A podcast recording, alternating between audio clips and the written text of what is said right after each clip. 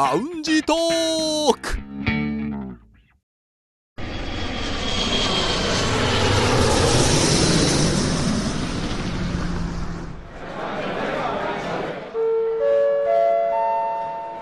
ラウンジトークよりご案内申し上げます。このコーナーは空港のランチでフライトを待つ男3人が自分たちの興味ある情報を持ち寄って中国について語り尽くします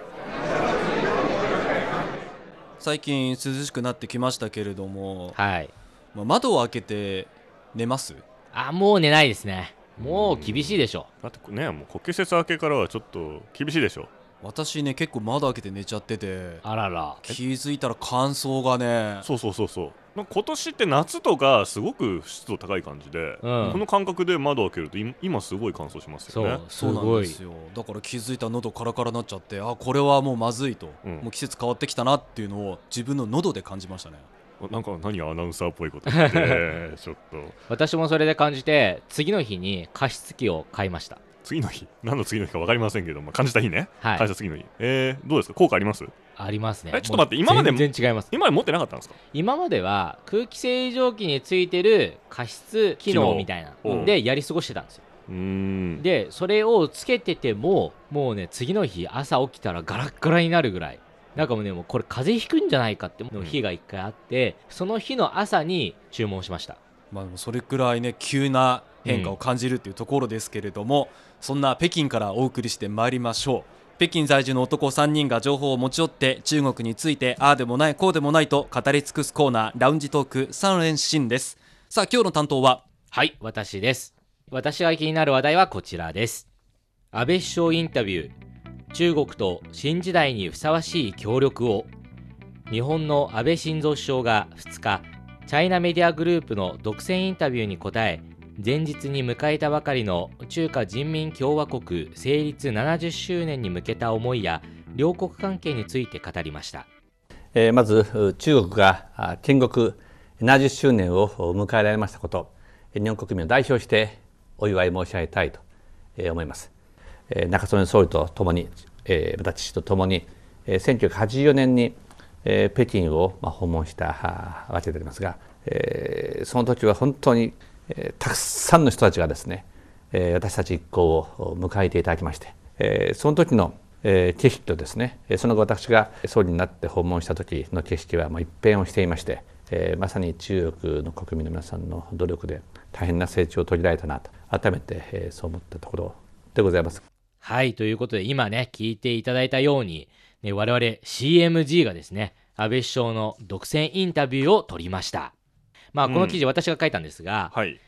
まあ、これですよ。最近のねビッグはない。取材の一つだったわけですけれどもね、いやー、そうですよ。ねえだから安倍さんに会ったわけですよね。ありました。いいなこれ劉さんもあったってことですもんね、はい。まあ、実際に、あの、私たち CRI の日本語部で、うん。3人チームを組みまして、あの、王丹丹部長をはじめ、あと、王陽と私、まあ、まあ現地もカメラマンとかいて、まあ、4人で首相官邸に入りまして、安倍首相に独占インタビューをしたわけですね。うんまあ、それについて、あの、今日は少し振り返りながら、あの、紹介していきたいと思います。ここだけの話もありそう裏ですね側の部分も含めてですねはいはい。ということで、まず、いきさつについて簡単に紹介したいと思うんですが、なんでこの時期なの？っていうことだと思うんですよね。これは記事の内容でも詳しく、まあ、紹介してるんですが、今ですね、まさにこの取材を行った10月2日、この前後にですね、中国で、まあ、新中国成立70周年という、まあ、非常に、非常に大規模な、まあ、イベントが行われたわけですね。はいで、これに対して実際に安倍首相は、まあ、9月の末頃にですね、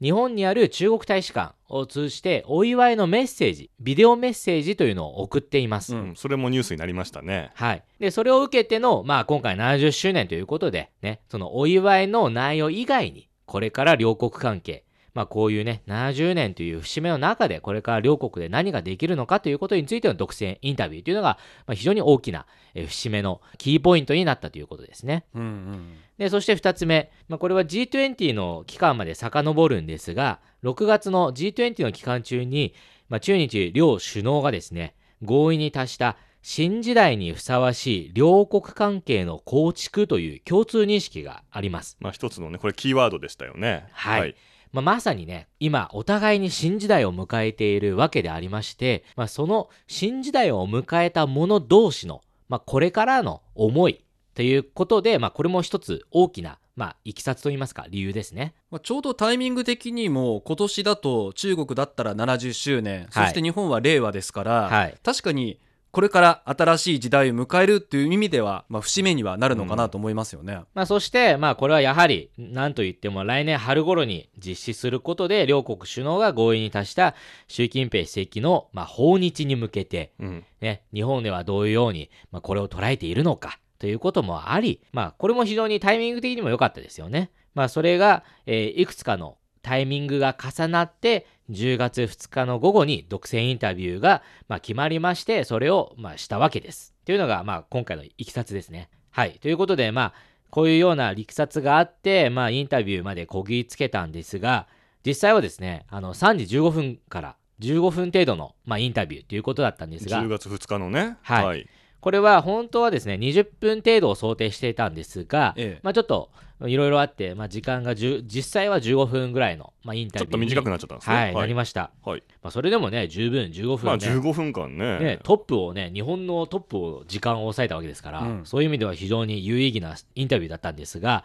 まあ、そのね、前後、まあ、振り返って、まあ、私もこう感じたことなど、感想も含めて、はい。ちょっと簡単に紹介したいと思います。でまずね、この10月2日っていうのが、とても騒がしい一日でした。騒がしい。はい、わかりますか ?10 月2日。うんまあ中国はね70周年終わった翌日でしょ？はい。なんかあで日本も普通に10月入ったくらいかなと思いますけど、はい。何ありました消費税消費税ああまあそうですね。増税そう、正解。まずね、消費税。はいはい消費税が1日から上がりましたね。うんまあでそそのねいろいろ反応が出たのは2日でしょうからねはい、うんその反応が出たのが2日だったんで、まず経済面から、この消費税ってどうなのっていうところのいろんな記者会見があったりですとか、うんまあ、各界のね、反応がちょうど、まあ、出てくる、そういったような日でした。うんなので、10月2日っていうのは、首相官邸がすごくドタバタしてて、はいまあ、いろんなところが、まあ、日本全国がね、ドタバタしている時期でした。で、もう一つ、10月2日、まあ、これは朝鮮がですね、ミサイルを発射しました。ああうんはいはいはい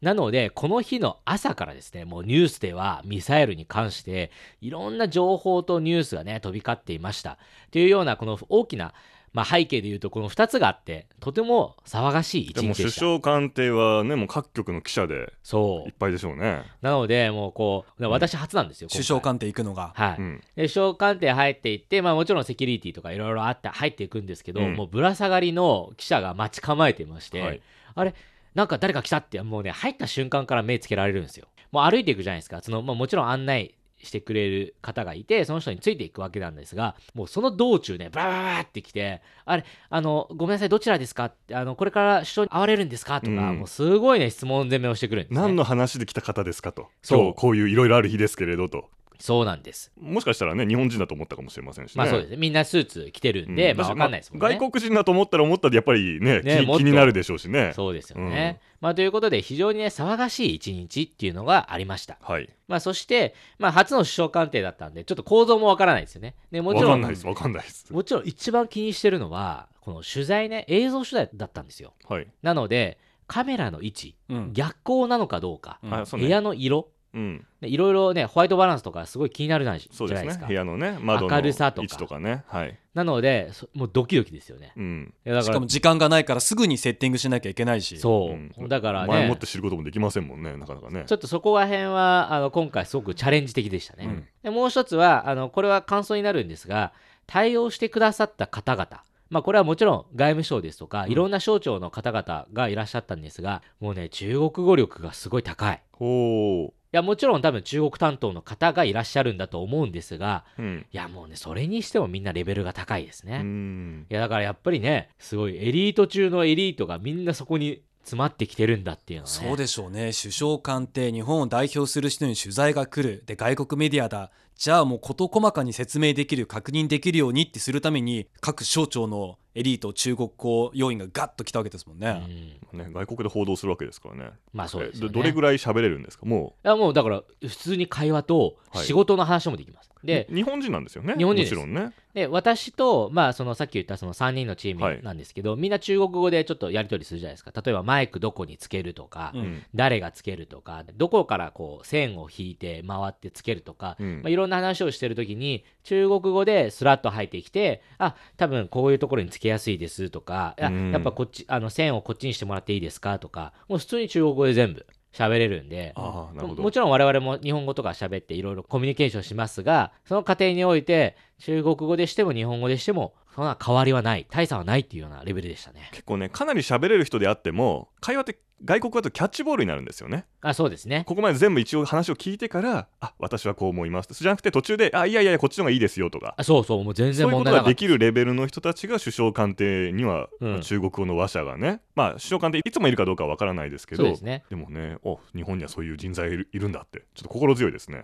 いや本当それはねあのすごく見ててやっぱすごいなって思いました、まあ、言うてもね、リュウさんも今ペラペラ日本語喋ってますけどね。うん。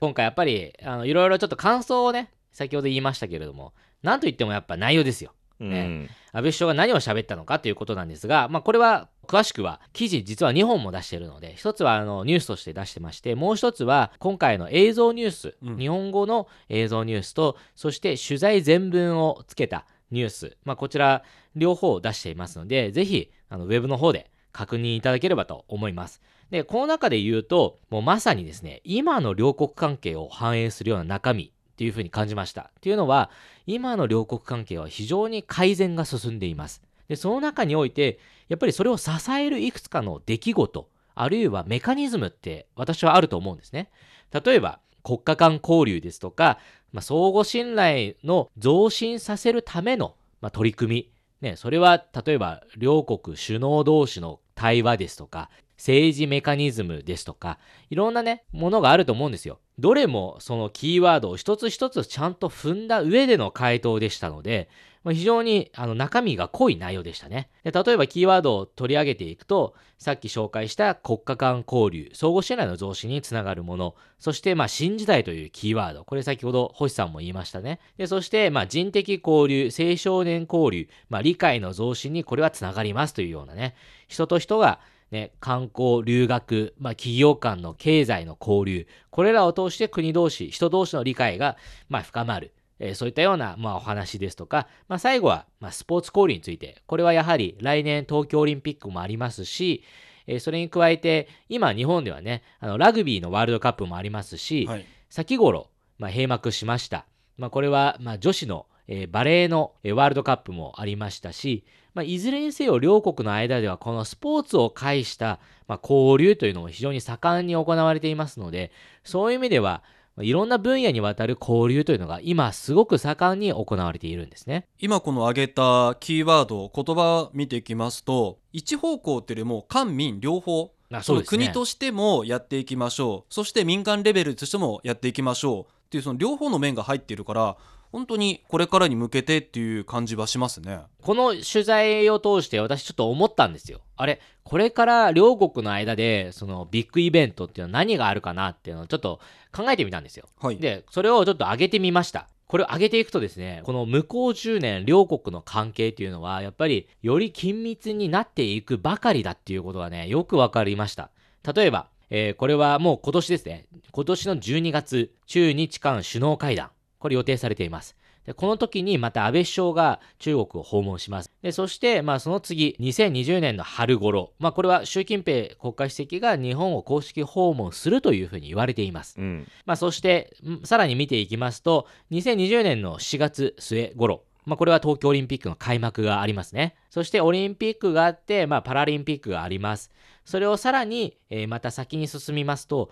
今度は2022年。これは北京冬季オリンピック。はい、冬のオリンピックですねありますね。はい。まあ、ということでね、このオリンピックがアジアで、まあ、どんどん盛り上がっていくっていう構造ですね。まあ、そしてさらに3年後、これは2025年大阪・関西万博。まあ、これも非常に日本では大きなニュースになってまして、まあ、これも非常にね、アジア地域全体が一丸になって盛り上がっていくなんて言われてますけれども、この前も北京国際園芸博の会場でもプレゼン来てましたもんね。来てましたね。大阪・関西万博ありますということで、日本からその担当者がいらっしゃってずっと中国向けてプレゼンしてましたね。今から動いてるわけですね。しかもあの中小企業にフォーカスするなんていうね議題も上がってるもんですから、はい。それで言うとねもう本当アジアの地域だとすごい中小企業って活発じゃないですか。そういう意味では、まあ、非常にねいろんな面における効果っていうのが見込まれますね、まあ、そして最後に、まあ、これはついこの間決まったことなんですが2027年横浜で開催される国際園芸博覧会。うん。これねもうつい最近ね北京国際園芸博覧会が終わりました。うん。ねなんとねこれはもう8年後にだから横浜につながるわけですよ。うん。まあねこのノウハウの交流とかも今後あるかもしれませんしね。はい、うん。これを見るだけでも今後ね10年のスパンで考えた時に両国関係ってやっぱりねますます密になっていくなっていうのは私は感じましたね、うん。で今の段階でここまで上がりますしさらにこれから進んでいく中できっとこの間にも何かしらありますもんね。その相互交流の両国関係これから増進させるって話では。そうですね、まあ、ここで挙げたのはその国としてのイベントですから民間レベルの交流、学術レベルでの交流というのはいろいろありますからそれで見ていくとねやっぱりねこの10年というスパンを支えるこれからの若者、ね、これも青少年につながるんですがそういった面でも、まあ、いろんな人がこれから活躍できるんだろうなというふうに思いました。